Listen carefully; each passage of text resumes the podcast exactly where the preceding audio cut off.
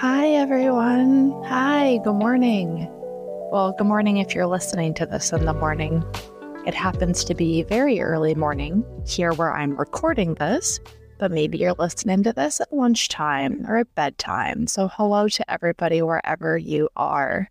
My name is Kelsey Malia Brasic, and I'm a holistic psychotherapist and Reiki master. You're listening to the Soulful Tonic podcast. This is a space for all things holistic healing. Today, I just wanted to hop on here and do a pretty quick episode because it's fresh on my mind. I want to talk about ways that I've that I'm working on healing my insomnia naturally. So I did not always used to have insomnia. I used to be a pretty good sleeper, or at least I thought I was. And I would toss and turn a little bit, you know, but in the last maybe six months or so, I started like legit waking up wide awake in the middle of the night.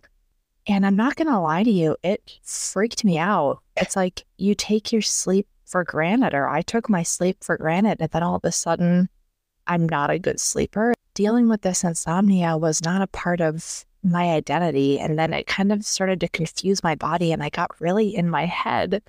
And it brought me a lot of anxiety like, wow, I've been taking my sleep for granted. What if I never sleep again? I don't know if any of you out there have struggled with insomnia or sleeping soundly, or maybe if you can relate to this anyway. But there is a deep rooted fear, at least in me, with sleep that what if I can never sleep again? And it sounds silly, but then there's movies like Fight Club, and he really does not sleep. I used to love the movie Fight Club, and now it's like a horror movie to me. but I have been working pretty diligently and gently uh, on the insomnia that I've been struggling with. And I thought that I would just share three quick tips with anyone listening today in case you're maybe dealing with something similar or you'd like to sleep sounder or maybe you know somebody who struggles to sleep and maybe this can help them. So feel free to share this episode with them as well. The first thing I want to talk about that I always do almost every single night is drink herbal teas and incorporate essential oils into my bedtime routine. This has literally been a game changer. And I know this isn't brand new information. I'm sure a lot of listeners or anyone really out there maybe already drinks tea or does the essential oil thing, but I've done specific herbs and oils that have significantly helped my sleep quality. So, teas that I really enjoy at bedtime are I drink chamomile, lavender, oat flower. Sometimes I add in a little bit of ashwagandha root. And sometimes I add in a little bit of valerian root, which, if you know, you know, valerian root smells like wet dog, but it is a truly powerful sleepy time herb. So I definitely recommend adding it into your tea. So I do drink kind of blends of those. Sometimes I mix it up, maybe a splash of coconut milk and a little bit of honey. There's something about having that warm beverage in my hands. So it's warming my hands, it's nourishing my body.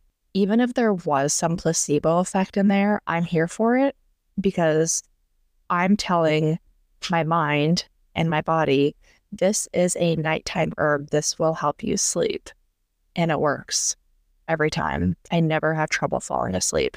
Now, staying asleep, that's a whole other jargon that I'll keep talking about in later episodes as well.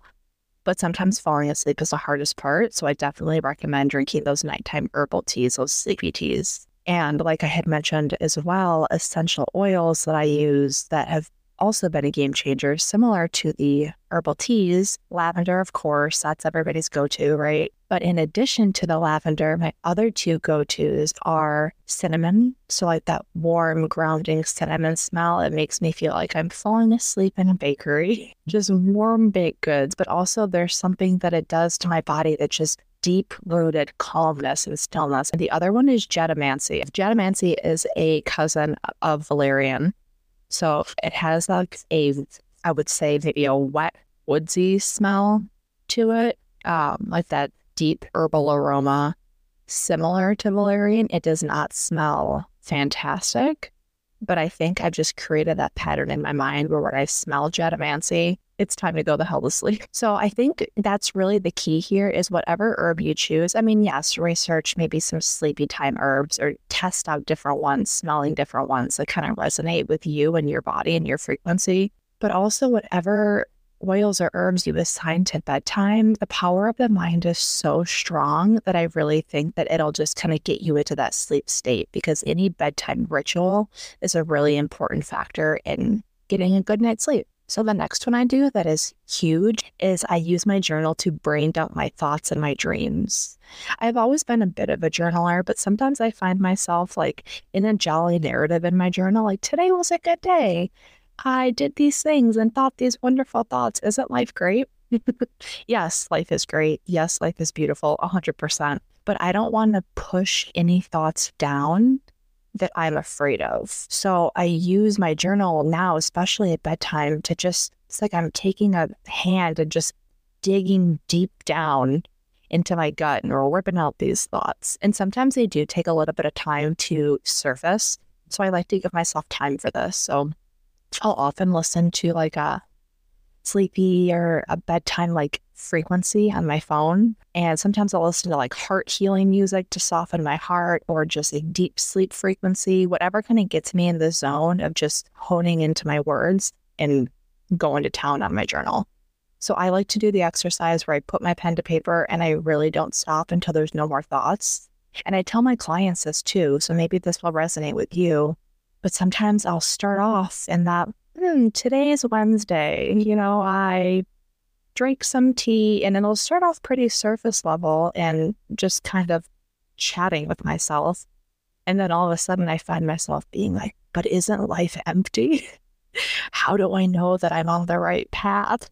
And these like darker thoughts will come up. And it's nothing I'm afraid of, but sometimes I think it can be unnerving to just see what's in there, you know? So allowing yourself that time to process whatever is there because then it's not causing you to wake up in the middle of the night tossing and turning and wondering the purpose of life. In addition to that, I use this tactic with my dreams as well. So when I do find myself waking up in the middle of the night, whether because I I don't know, I was physically uncomfortable or my dogs woke me up or I just woke up from a dream. I use that time. I immediately get out my journal. Even if I'm so sleepy I can barely keep my eyes open. I'll get my journal out, put my pen to paper. I have my little like orange Himalayan salt lamp by the bed. So there's not jarring lights in my eyes, but it kind of has that soft fire glow vibe to it. And again, I'll just write for a couple minutes, like this was a mm. weird dream. Here's what I remember about it. I don't always try to analyze the dream in the middle of the night because that kind of gets me into my thinking brain. Sometimes it's just a matter of dumping the thoughts to paper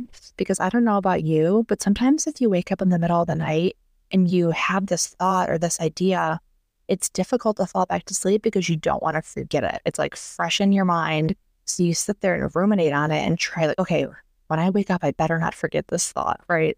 So I kind of bypass all that by writing it down so that I can put my mind at ease. Like, it's okay if you consciously forget it for the rest of the night. It'll be there waiting for you when you wake up. And then sometimes I'll go back in my journal and be like, what the actual hell was this dream about? Let me process this. But brain dumping your thoughts on a journal is a truly, truly helpful practice for falling and staying asleep. So I definitely recommend that one. Last, but a thousand percent not least, is when I find that I'm up in the middle of the night and I just can't go back to sleep for whatever reason. I try my hardest to show myself grace and I don't put pressure on myself to go to sleep. Now, I used to put a lot of pressure on myself and be like, damn it, Kelsey, it's the middle of the night. This is not the time to be awake. Like, and kind of like white knuckling my way to sleep, like, go to sleep. and that obviously wasn't working because that's so much pressure on the mind and body. And it wasn't aligned with how I was feeling at that time. So I wasn't meeting myself where I was at. And that is so key to getting a good night's sleep. So, what I've been doing lately when I can't sleep, as I stretch my body around a little bit, give my dog a couple smooches, because every time I wake up, she wakes up. And then I just meet myself with acceptance. Hey, you're awake right now, Kelsey. Does that suck? Sure. Would you rather be sleeping? Absolutely. But this is a reality that you're in. And I have this little pep talk with myself. And sometimes I sit up and I, will meditate. I might get up and I sleep with a hot water pack, which I'll talk about in other episodes too, because it is such a grounding practice. But I just like that that heat. Some people that are hot sleepers are probably listening to this like uh, hard pass. but I like to sleep warm. So I'll get up, I'll go to the bathroom, even if I don't really have to, just kind of restarting, you know, not trying to hold on to the, the night that was before I woke up, but I'm entering a new phase of my night. And so I'll do those things. I'll get up and stretch. Then I'll come back to bed. If I still don't feel like going to sleep, I might read a little book or going back to the second tip I gave was doing some brain dump journaling exercises. But I'm really accepting myself where I'm at so that when I do decide to sleep, it comes more naturally and I don't have that pressure on myself, if that makes sense. So these are the three things that have worked for me. By all means, you do you. But if you have not tried incorporating these three techniques into your daily sleep routine, if you find yourself struggling to fall or stay asleep, I highly recommend giving these a try. I know they worked for me. Every day is a new opportunity to try again. So if you don't get good sleep one night, yeah, that sucks, but there's always the next night, and we keep having these new opportunities to try again and get to know ourselves better. I hope this helps. I hope you have a beautiful rest of your day. Thank you so much for tuning in and listening. It means the world to me. And I will talk to you guys next time. Take care. Bye bye.